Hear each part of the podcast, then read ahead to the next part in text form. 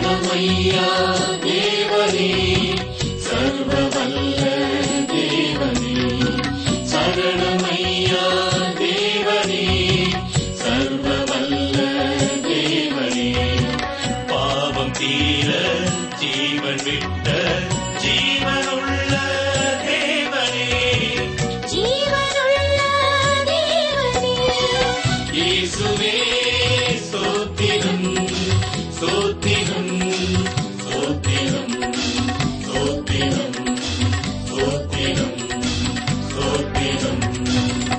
நண்பர்களே நீங்கள் நிகழ்ச்சிகளை கேட்பது குறித்து மிக்க மகிழ்ச்சி அடைகிறோம்.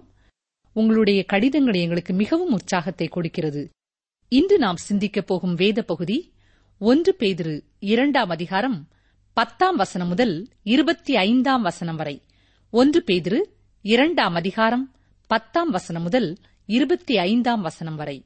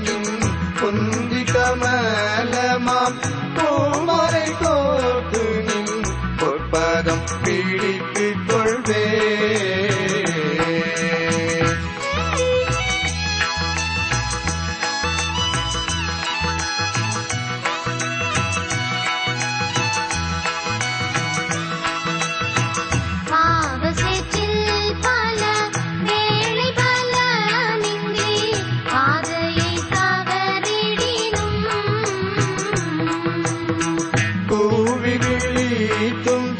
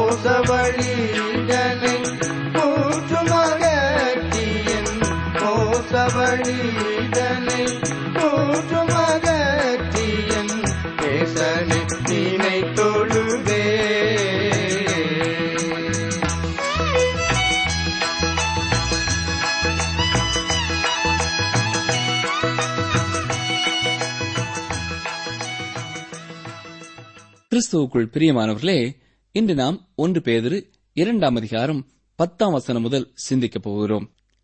வாசிக்கிறேன் ஒன்று பேதிரு இரண்டு பத்து. முன்னே நீங்கள் தேவனுடைய ஜனங்களாயிருக்கவில்லை இப்பொழுதோ அவருடைய ஜனங்களாயிருக்கிறீர்கள் முன்னே நீங்கள் இரக்கம் பெறாதவர்களாயிருந்தீர்கள் இப்பொழுதோ இரக்கம் பெற்றவர்களாயிருக்கிறீர்கள் அதாவது தேவனுக்குள் வரும் முன்னர் நாம் அவரை சார்ந்தவர்களாக இல்லாமல் அவரை விட்டு தொலைவிலே காணப்பட்டோம் என்பதைத்தான் முன்னே என்று சொல்லுகிறார். முன்னே நீங்கள் இரக்கம் பெறாதவர்களாயிருந்தீர்கள் இப்பொழுதோ இரக்கம் பெற்றவர்களாயிருக்கிறீர்கள். நீங்கள் ஒரு பரிசை இழக்க விரும்பவே மாட்டீர்கள் இல்லையா? அந்த பரிசு பொருளின் மீது இரக்கம் என்று எழுதப்பட்டிருக்கும். அது ஒரு பெரிய பரிசு பொட்டலம். காரணம் தேவன் இரக்கத்திலே ஐஸ்வர்யமுள்ளவராயிருக்கிறார். இன்று உங்களுக்கு இந்த பரிசு வேண்டுமென்றால் நீங்கள் இதற்காக அவரிடத்திலே கேட்கலாம். பேதரு சிதறி இருக்கிற தம்முடைய யூத விசுவாசிகளுக்கு இதை எழுதிக் கொண்டிருக்கிறார் என்பதை நாம் நினைவிலே கொள்ள வேண்டியது அவசியம். முன்னே நீங்கள் தேவனுடைய ஜனங்களாய் இருக்கவில்லை என்று அவர்களை பார்த்து சொல்கிறார் அதாவது அவர்கள் இயேசுவை மேசியாவாக ஏற்றுக்கொள்ளாமல் புறக்கணித்தார்கள். தேவன் அவர்களை புறக்கணித்தார். இப்பொழுதோ அவருடைய ஜனங்களாயிருக்கிறார்கள் தேவன் முன்பும் இப்பொழுதும் புதிய காரியத்தை செய்து கொண்டே இருக்கிறார். தேவன் மக்களை வெளியே அழைத்து அவர்களுக்கு தம்முடைய கிருபையை கொடுத்துக் கொண்டே இருக்கிறார். அவர்களை தம்முடைய ஜனங்களாக மாற்றுகிறார். நீங்கள் அவருடையவர்கள் என்ற உறுதி உங்களுக்கு இருக்கிறதா? சற்றே சிந்தித்து பாருங்கள். ஒன்று பேர் இரண்டாம் அதிகாரம் பதினோராம் வசனத்திற்கு வாருங்கள். பிரியமானவர்களே அந்நியர்களும் பரதேசிகளுமாயிருக்கிற நீங்கள் ஆத்மாவுக்கு ரோதமாய் போர் செய்கிற மாம்ச இச்சைகளை விட்டு விலகி என்று சொல்கிறார். தேவனுடைய பிள்ளைகள் தங்களுடைய துதியை வெளிப்படையாக சொல்ல வேண்டியது அவசியம். இதை எவ்வாறு செய்ய முடியும்? பாடல்களை பாடுவதன் மூலமாகத்தான் இல்லையா? ஆம் பாடல்கள் மூலம் தேவனை நாம் துதிக்க முடியும் என்பது உண்மைதான். ஆனால் நம்முடைய மாம்சத்தின் கிரியைகளை வெளிப்படுத்தாமல் கட்டுப்படுத்துவதன் மூலமும் நாம் தேவனை சிறப்பாக துதிக்க முடியும். இந்த அதிகாரத்தின் துவக்க பகுதியிலே பேதிரு மாம்சத்தின் கிரியைகளை குறித்து சொல்கிறதை நீங்கள் பார்த்திருப்பீர்கள். துர்க்குணம் கபடம் வஞ்சகம் பொறாமை புறங்கூறுதல் போன்றவற்றை அவர் ஏற்கனவே குறிப்பிட்டார். நாம் நம்முடைய குணநலன்களை நமது செயல்களை வேத வசனத்தின் மூலமாக ஒரு ஒழுங்கிற்குள்ளே கொண்டு வருவதன் மூலம் நாம் தேவனுடைய துதியை அவருடைய புகழ்ச்சியை பிரசித்தப்படுத்த முடியும். இந்த வசனத்திலே மற்றும் ஒரு காரியத்தையும் நாம் சிந்திக்க வேண்டும். நீங்கள் ஆத்மாவுக்கு விரோதமாய் போர் செய்கிற மாம்ச இச்சைகளை விட்டு விலகி என்று சொல்கிறார். ஏற்கனவே அப்போஸ் நாய பரிசுத்த பவுல் கலாத்தியருக்கு எழுதும் பொழுதும் இதை குறித்து எழுதியதை நாம் ஏற்கனவே சிந்தித்தோம்.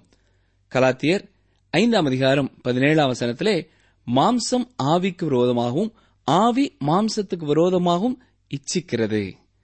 எனவே நாம் செய்ய வேண்டுமென்று இருக்கிறவைகளை செய்யாதபடிக்கு இவைகள் ஒன்றுக்கொன்று விரோதமாயிருக்கிறது என்று நாம் பார்த்தோம். இங்கேயும் அதே காரியத்தை தான் சொல்கிறார்.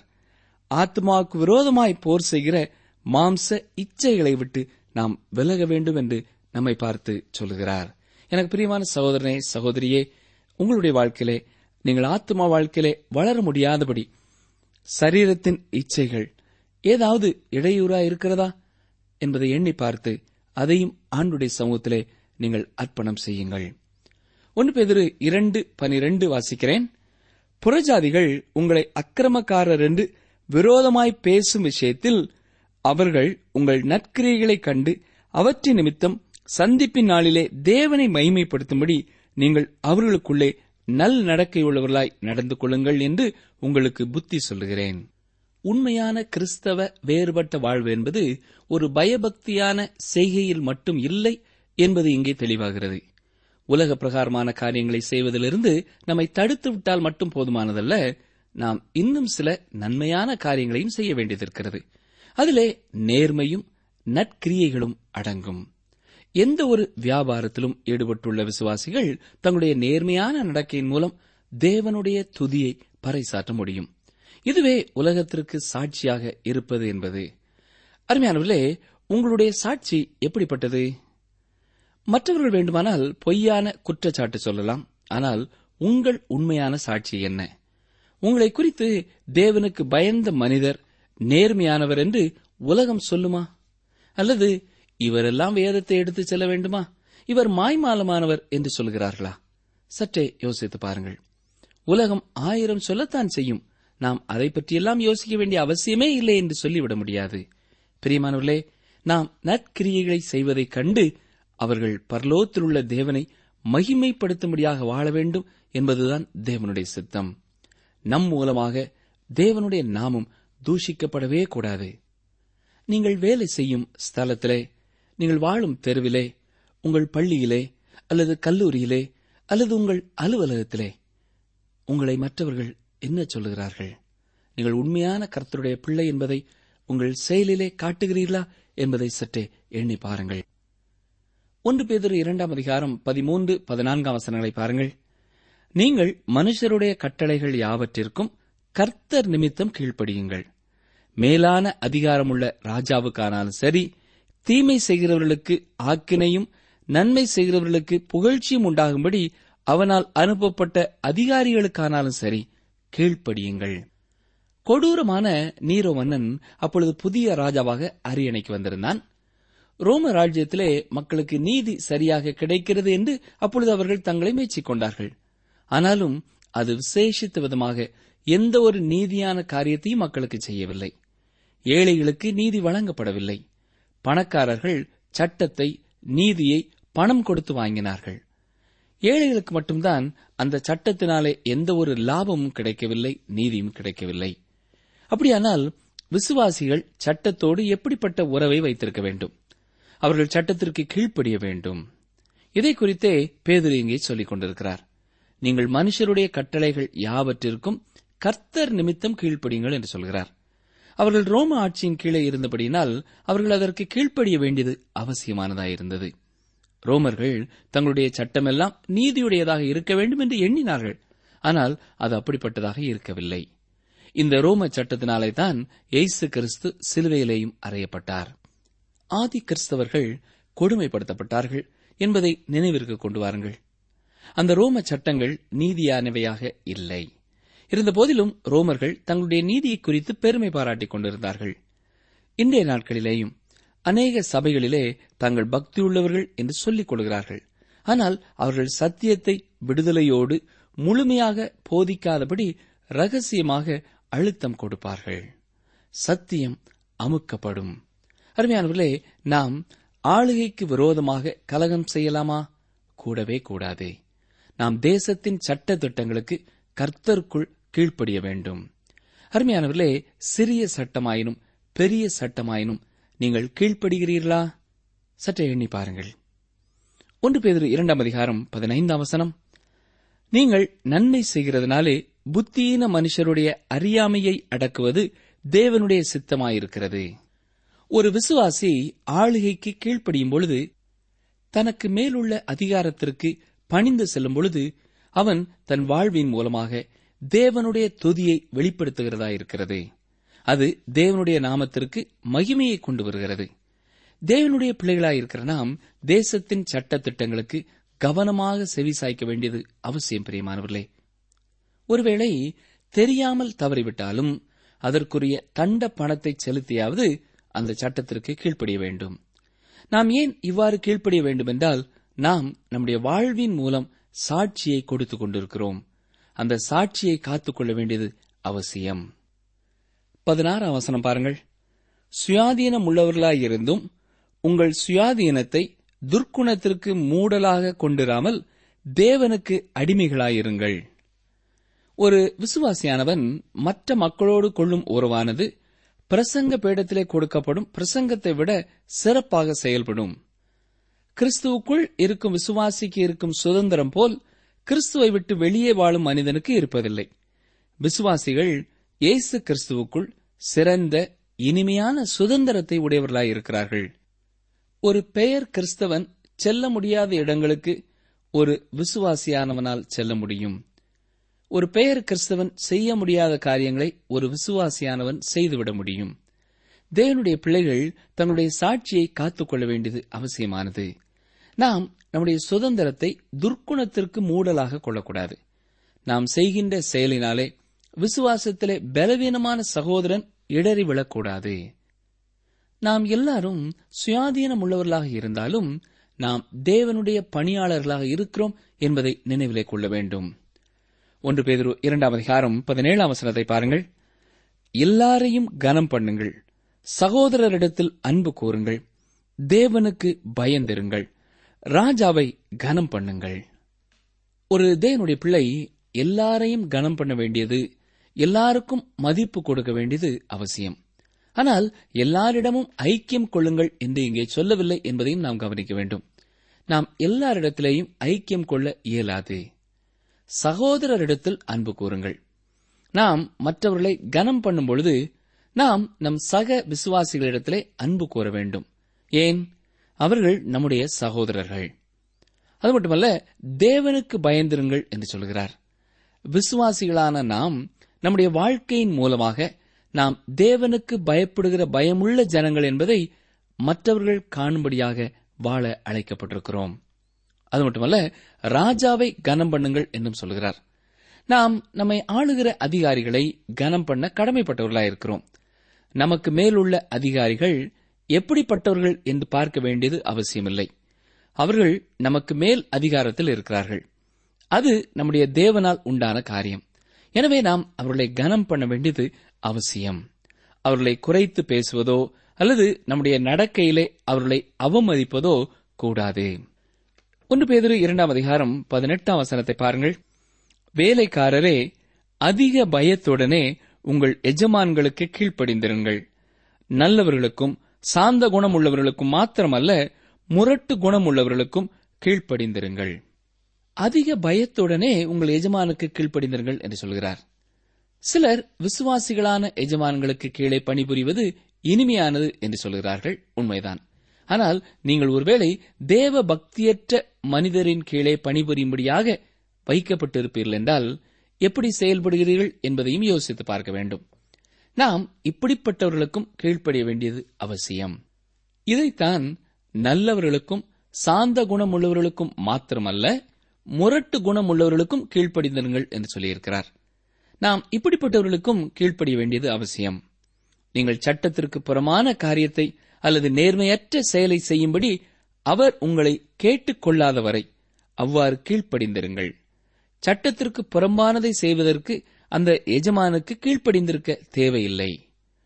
கீழ்ப்படிந்திருங்கள் என்று இங்கே சொல்லப்படுகிற காரியம் உங்களுடைய சுதந்திரமான தெரிந்தெடுப்பில் இருக்கிறது. அதாவது நீங்களே விருப்பமாக தன்னார்வமாக இந்த கீழ்ப்படிதலுக்குள்ளே வருகிறீர்கள். உங்களுடைய எஜமான் சிறந்த ஒரு மனிதர் என்பதற்காக நீங்கள் கீழ்ப்பட்டிராமல் கிறிஸ்துவ நிமித்தம் உங்களுடைய சாட்சியின் நிமித்தம் அவருக்கு கீழ்ப்படுகிறீர்கள். ஒரு விசுவாசி தங்களுடைய இந்த பணியாளர் எஜமான் என்ற உறவிலேயும் தங்களுடைய செய்கையின் மூலம் நல்ல நடக்கையின் மூலம் தேவனுடைய நாமத்தை மைமைப்படுத்த வேண்டியது அவசியம். பத்தொன்பது இருபதாம் வசனங்களை வாசிக்கிறேன். ஏனெனில் தேவன் மேல் பற்றுதலாயிருக்கிற மனசாட்சி நிமித்தம் ஒருவன் அநியாயமாய் பாடுபட்டு உபத்திரவங்களை பொறுமையாய் சகித்தால் அதுவே பிரீதியாயிருக்கும். நீங்கள் குற்றம் செய்து அடிக்கப்படும் போது பொறுமையோடே சகித்தால் அதனால் என்ன கீர்த்தியுண்டு? நீங்கள் நன்மை செய்து பாடுபடும் போது பொறுமையோடே சகித்தால் அதுவே தேவனுக்கு முன்பாக பிரீதியாயிருக்கும். கீர்த்தி என்பதற்கு புகழ் என்பது அர்த்தம். பேதர்வின் நாட்களிலே வேலைக்காரர்களை அடிமைகளை அவர்களுடைய தவற்றிற்காக அடிக்கும் பொழுது முஷ்டியினால் குத்துவது வழக்கம். அந்த அடிமையானவன் திருடியதற்காக அல்லது படுத்து தூங்கியதற்காக அல்லது கலகம் செய்ததற்காக அல்லது பணிபுரிய மறுத்ததற்காக அவனுடைய எஜமான் இவ்வாறு அவனை முஷ்டியினாலே குத்தி அடிப்பது தண்டனையாக இருந்தது. பேதரு இதை பற்றியே பேசுகிறார். நீ செய்த தவற்றிற்காக அடிக்கப்படும் பொழுது அதை நீ பொறுமையாக சகித்தால் அதை குறித்து மேன்மை பாராட்ட வேண்டிய அவசியமில்லை. உன்னுடைய சொந்த தவறுக்காக நீ அடிக்கப்படுகிறாய். இப்படிப்பட்ட பொறுமையை குறித்து தேவன் உன்னை பாராட்டப் போவதில்லை என்றுதான் சொல்லுகிறார். அருமையானவர்களே உங்களுடைய அவசர செய்கைகளினாலே அல்லது அறியாமையினாலே உங்கள் வாழ்க்கையில் பிரச்சனைகளும் துன்பங்களும் இருக்கக்கூடும். ஒருமுறை ஒரு வியாபாரி ஒரு ஊழியரிடத்திலே வந்து தனது பாரத்தை இவ்வாறு பகிர்ந்து கொண்டார். என்னுடைய மதியினத்தால் நான் என் வியாபாரத்திலே நஷ்டப்பட்டு போய்விட்டேன். என் மூலதனமெல்லாம் போய்விட்டது என்று கூறினார். அவருடைய கடன் அதிகமாகி அவர் அவமானத்தை சந்தித்தார். இது எதனால் நேர்ந்தது? அவருடைய சொந்த மூலத்தனத்தால் இவ்வாறு அவருடைய தவறினாலே பாடுபடுவதை பொறுமையாக சகித்தால் அது தேவனுடைய பார்வையிலே புகழ்ச்சியை பெறாது. நீங்கள் நன்மை செய்து பாடுபடும் பொழுது பொறுமையோடைய சகித்தால் அதுவே தேவனுக்கு முன்பாக பிரீதியாயிருக்கும். பொதுவாக நாம் அநீதியாக நடத்தப்படும் பொழுது உடனடியாக அவர்களுக்கு நாம் எதிர்ப்பை வாய் வழியாகவோ செயலின் வழியாகவோ காண்பித்து விடுகிறோம். இதுவே நம்முடைய இயற்கையான சுபாவம். ஆனால் இதில் நாம் பாடத்தை கற்றுக்கொள்ள வேண்டியது அவசியம் பிரியமானவர்களே. தேவன் இதை பார்த்துக் கொள்வார் என்று விட்டுவிடுகிற மனப்பாங்கை நாம் பெற்றுக்கொள்ள வேண்டும். ரோமர் பனிரெண்டாம் அதிகாரம் பத்தொன்பதாம் வசனத்திலே வேதம் என்ன சொல்லுகிறது? பழி வாங்குதல் எனக்குரியது நானே பதில் செய்வேன் என்று சொல்லுகிறது. அவர் நம்மை விட சிறப்பாக பதில் செய்வார் என்பதை நாம் ஒரு காலம் மறந்து போகக்கூடாது. இயேசு கிறிஸ்துவும் இவ்வாறுதான் சொல்லுகிறார். மத்திய ஐந்தாம் அதிகாரம் பதினொன்று பன்னிரெண்டாம் வசனங்களை சற்றே கவனியுங்கள். என் நிமித்தம் உங்களை நிந்தித்து துன்பப்படுத்தி பலவித தீமையான மொழிகளையும் உங்கள் பேரில் பொய்யாய் சொல்வார்களானால் பாக்கியவான்களாயிருப்பீர்கள். சந்தோஷப்பட்டு களி கூறுங்கள். பரலோகத்தில் உங்கள் பலன் மிகுதியாயிருக்கும் என்கிறார். இதை குறித்து பேதர் என்ன சொல்கிறார் தேவனுக்கு முன்பாக பிரீதியாயிருக்கும் என்று சொல்கிறார் பேதரு இயேசு கிறிஸ்துவின் மரணத்தை நமக்கு நினைவுபடுத்தாமல் வெகு தொலைவு சென்று விடுகிறதில்லை. இங்கே அடுத்து வரும் வசனங்களிலே அவர் நமக்கு இயேசு கிறிஸ்துவின் பாடுகளை நினைவுபடுத்தப் போகிறார். இது விசுவாசிகளாகிய நமக்கு சிறந்த ஒரு முன்மாதிரியாயிருக்கிறது கவனியங்கள் ஒன்று பேதிரு இரண்டாம் அதிகாரம் இருபத்தி ஒன்று இருபத்தி இரண்டாம் வசனங்களை வாசிக்கிறேன். இதற்காக நீங்கள் அழைக்கப்பட்டும் இருக்கிறீர்கள். ஏனெனில் கிறிஸ்துவும் உங்களுக்காக பாடுபட்டு நீங்கள் தம்முடைய அடிச்சுவடுகளை தொடர்ந்து வரும்படி உங்களுக்கு மாதிரியை பின்வைத்து போனார். அவர் பாவம் செய்யவில்லை அவருடைய வாயிலே வஞ்சனை காணப்படவும் இல்லை. இயேசு கிறிஸ்து உலகத்தில் இருந்தபொழுது இரண்டு விதமான பாடுகளை பட்டார். ஒன்று அவர் மனிதனாக வந்தபடியினால் நீதி நிமித்தம் ஒரு மனிதனைப் போலவே பாடுகளை பட்டார். அடுத்ததாக அவர் உலகத்தின் பாவத்திற்காக பாடுகளை சகித்தார். அவர் உலகத்தின் பாவத்திற்காக பட்ட பாடுகள் நமக்கு முன்மாதிரியாக இருக்க முடியாது. அது நம்முடைய மீட்பிற்காக செய்யப்பட்டது. இதை நாம் விசுவாசித்து ஏற்றுக்கொள்ள வேண்டும் அவ்வளவுதான். இதை நாம் எந்த விதத்திலையும் பின்பற்ற முடியாது. அது மீட்பிற்காக அவர் பட்ட பாடுகள். நாம் அவரை போன்று மீட்பிற்காக பாடுபட முடியாது. அது கூடாத காரியம். இருந்தபோதிலும் அவர் பூமியிலே வாழ்ந்த பொழுது நமக்கு நல்ல பல எடுத்துக்காட்டுகளை விட்டு சென்றார். அவர் நாசரத்திலே முப்பது ஆண்டுகள் வாழ்ந்த பொழுது அவர் நிந்தனைகளையும் பாடுகளையும் பட்டார். சங்கீதம் அறுபத்தி ஒன்பது இதை தெளிவாக சொல்கிறது. பின்னர் அவர் வெளிப்படையான ஊழியத்திற்கு புறப்பட்டு சென்றபோது அவர் நீதி நிமித்தம் எவ்வாறு துன்பப்பட்டார் என்று சுவிசேஷ நூல்கள் சொல்கின்றன. அருமையானவர்களே நீங்களும் நானும் நம்முடைய விசுவாசத்திற்காக துன்பப்படும் பொழுது இயேசு கிறிஸ்து இது சம்பந்தமாகப்பட்ட பாடுகளை மாதிரியாக நோக்க வேண்டும்.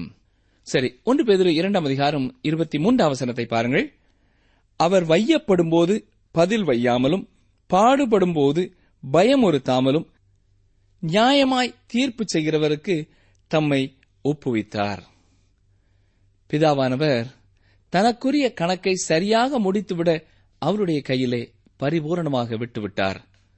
ரோமர் பனிரெண்டாம் அதிகாரம் பத்தொன்பதாம் வசனத்தை மீண்டுமாக நம்முடைய சிந்தனைக்கு கொண்டு வருவோம். பிரியமானவர்களே பழி வாங்குதல் எனக்குரியது நானே பதில் செய்வேன் என்று கர்த்தர் சொல்லுகிறார் என்று எழுதியிருக்கிறபடியால் நீங்கள் பழி வாங்காமல் கோபாக்கியனுக்கு இடம் கொடுங்கள். ஆம் நம்முடைய காரியங்களை சரியாக நடத்துவதற்கு அவருக்கு இடம் கொடுப்போமாக. அவ்வாறுதான் அவர் செய்கிறதை நீங்கள் பார்க்க முடியும். அடுத்த வசனத்திலே இயேசு கிறிஸ்து இந்த உலகத்தின் பாவத்திற்காக பாடுபட்டார் என்று சொல்லப்பட்டிருக்கிறது. கவனிங்கள் வாசிக்கிறேன். ஒன்று பேதிரு இரண்டாம் அதிகாரம் இருபத்தி நான்காம் வசனம். நாம் பாவங்களுக்கு செத்து நீதிக்கு பிழைத்திருக்கும்படிக்கு அவர் தாமே தமது சரீரத்திலே நம்முடைய பாவங்களை சிலுவையின் மேல் சுமந்தார். அவருடைய தழும்புகளால் குணமானீர்கள். இது நமக்கு எடுத்துக்காட்டாக வைக்கப்படவில்லை. நாம் இந்த காரணத்திற்காக இவ்வாறு பாடுபட முடியாது. நம்முடைய பாவங்களை போக்க பாடுபட வேண்டும். என்பது இதன் அர்த்தமல்ல. உலகத்தின் பாவத்திற்காகவோ நம்முடைய பாவத்திற்காகவோ நாம் பாடுபட முடியாது. பேதுரு இங்கே மீட்பை குறித்து பேசிக் கொண்டிருக்கிறார். நாம் பாவங்களுக்கு செத்து என்று சொல்லப்படுவது நம்முடைய பழைய நிலைமையை குறிக்கிறது. அவருடைய தழும்புகளால் குணமானீர்கள் என்று சொல்லும் பொழுது எதிலிருந்து குணமானோம்? சாதாரணமாக இந்த வார்த்தைகளை ஊழியர்கள் ஏசாயா ஐம்பத்தி மூன்று ஐந்துடன் ஒப்பிட்டு கூறி அவருடைய தழும்புகளால் குணமானீர்கள் என்பது சரீர சுகமாகுதலை குறிக்கிறது என்று சொல்வார்கள். அவர்கள் இங்கு பேதுரு கூற விரும்பும் கருத்தை வலியுறுத்துகிறதில்லை. ஏனென்றால் இங்கே பேதுரு பாவ நோயிலிருந்து சுகமாவதை குறித்து தெளிவாக சொல்கிறார். இயேசு கிறிஸ்து சிறந்த சுகமளிக்கும் வல்லமையுடையவர் என்பது உண்மைதான். ஆனாலும் அவர் தரும் மிகப்பெரிய சுகமாக்குதல் பாவத்திலிருந்து சுகமளிப்பதே. எந்த ஒரு மனித மருத்துவரும் இந்த நோயை குணமாக்க முடியாது. மருத்துவம் பார்க்கவும் முடியாது. அப்போஸ்லாய் பேதுரு இந்த ஏசாயா ஐம்பத்தி மூன்றாம் அதிகாரம் ஐந்தாம் வசனத்தை எடுத்து இங்கே பயன்படுத்துவதன் மூலமாக ஏசாயா சரீர சுகமாக்குதலை மிகவும் முக்கியப்படுத்தி கூறவில்லை என்பதை தெளிவுபடுத்துகிறார். ஆனால் மிகவும் முக்கியமான தலை சிறந்த சுகமாகுதலான பாவ நோயிலிருந்து சுகமாகுதலை குறித்து சொல்லுகிறார் என்று உறுதிப்படுத்துகிறார். ஒன்று பேதிரு இரண்டாம் அதிகாரம் இருபத்தி ஐந்தாம் வசனத்தை பாருங்கள். சிதறுண்ட ஆடுகளைப் போலிருந்தீர்கள். இப்பொழுதோ உங்கள் ஆத்துமாக்களுக்கு மெய்ப்பெரும் கண்காணியுமானவரிடத்தில் திருப்பப்பட்டிருக்கிறீர்கள். தொலைந்து போன ரட்சிக்கப்பட்ட என்ற இரு மனித கூட்டத்தையுமே தேவன் ஆடுகள் என்றே அழைக்கிறார். சிதறுண்ட ஆடுகளைப் போலிருந்தீர்கள். இதுவும் ஏசாயா ஐம்பத்தி மூன்றாம் அதிகாரத்திலிருந்து மேற்கோட் காட்டப்பட்ட ஒரு காரியம்தான். ஏசாயா ஐம்பத்தி மூன்றாம் அதிகாரம் ஆறாம் வசனத்திலே நாம் எல்லாரும் ஆடுகளைப் போல வழிதப்பி தெரிந்து அவனவன் தன் தன் வழியிலே போனோம். கர்த்தரோ நம் எல்லாருடைய அக்கிரமத்தையும் அவர் மேல் விழப்பண்ணினார் என்று வாசிக்கிறோம். நாம் பார்த்தது போல இயேசு கிறிஸ்துவின் பாடுகள் என்பதே இந்த அதிகாரத்தின் இறுதி பகுதியின் மைய கருத்தாயிருக்கிறது.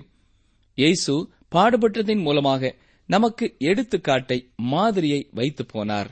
மேலும் அவர் நமக்கு பதிலாக நம்முடைய பாவத்தின் தண்டனையையும் ஏற்று பாடுபட்டார். இப்பொழுதோ உங்கள் ஆத்துமாக்களுக்கு மெய்ப்பெறும் கண்காணியமானவரிடத்தில் திருப்பப்பட்டிருக்கிறீர்கள். அருமையானவர்களே நீங்கள் இயேசு கிறிஸ்துவால் மீட்கப்பட்டு விட்டபடியால் உங்கள் ஆத்மாவிற்கு இப்பொழுது மெய்ப்பர் இருக்கிறார். அவர் மேய்க்கும் இடங்களிலேதான் மேய வேண்டும். அவர் தண்ணீர் காட்டும் இடங்களிலேதான் தண்ணீர் பருக வேண்டும். அதாவது முன்பு நாம் நம் இஷ்டப்படி வாழ்ந்து வந்தோம் ஆனால் இப்பொழுது அப்படி அல்ல. ஒரு கட்டுப்பாடுடன் கூடிய சுதந்திரத்திற்குள்ளே வந்திருக்கிறோம். உண்மையில் கட்டுப்பாட்டில்தான் சுதந்திரம் இருக்கிறது என்பதை உணர்ந்திருக்கிறீர்களா? உதாரணமாக ஒரு மனிதனை எந்த ஒரு இடையூறுமின்றி ஒரு காட்டுப்பகுதியிலே விட்டு விடுகிறோம் என்று வைத்துக் கொள்ளுங்கள். அவனால் முற்றிலும் சுதந்திரமாக இருக்க முடியும். ஆனால் அந்த வாழ்க்கை சீக்கிரமாக சலிப்பு தட்டிவிடும். ஆம் கட்டுப்பாட்டில்தான் உண்மையான சுதந்திரம் இருக்கிறது. நீங்களும் ஒருவேளை தேவனுடைய கட்டுப்பாட்டின் கீழ் வரவில்லை என்றால் இன்றே உங்களையும் அவருடைய கட்டுப்பாட்டிற்குள்ளே அர்ப்பணிப்பீர்களா? அப்பொழுது பரிபூர்ண சுதந்திரத்தை மகிழ்ச்சியை நிறைவை நீங்களும் பெற்றுக்கொள்ள முடியும். அந்த மாபெரும் கிருபையை கர்த்தர் தாமே உங்களுக்கும் தந்தருள்வாராக. ஆமேன். நீங்கள் தொடர்பு கொள்ள வேண்டிய எமது முகவரி வேத ஆராய்ச்சி டி டபிள்யூ ஆர் தபால் பெட்டி எண் நூற்று முப்பத்தி நான்கு திருநெல்வேலி இரண்டு தமிழ்நாடு. எங்கள் தொலைபேசி எண் தொன்னூற்று நான்கு நாற்பத்தி இரண்டு இருபத்தி ஐந்து இருபத்தி ஆறு இருபத்தி ஏழு மற்றும் ஒரு தொலைபேசி எண் ஒன்பது ஐந்து எட்டு ஐந்து நான்கு ஆறு பூஜ்ஜியம் நான்கு ஆறு பூஜ்ஜியம். எங்கள் இமெயில் முகவரி Tamil DTP at radio eight eight two dot com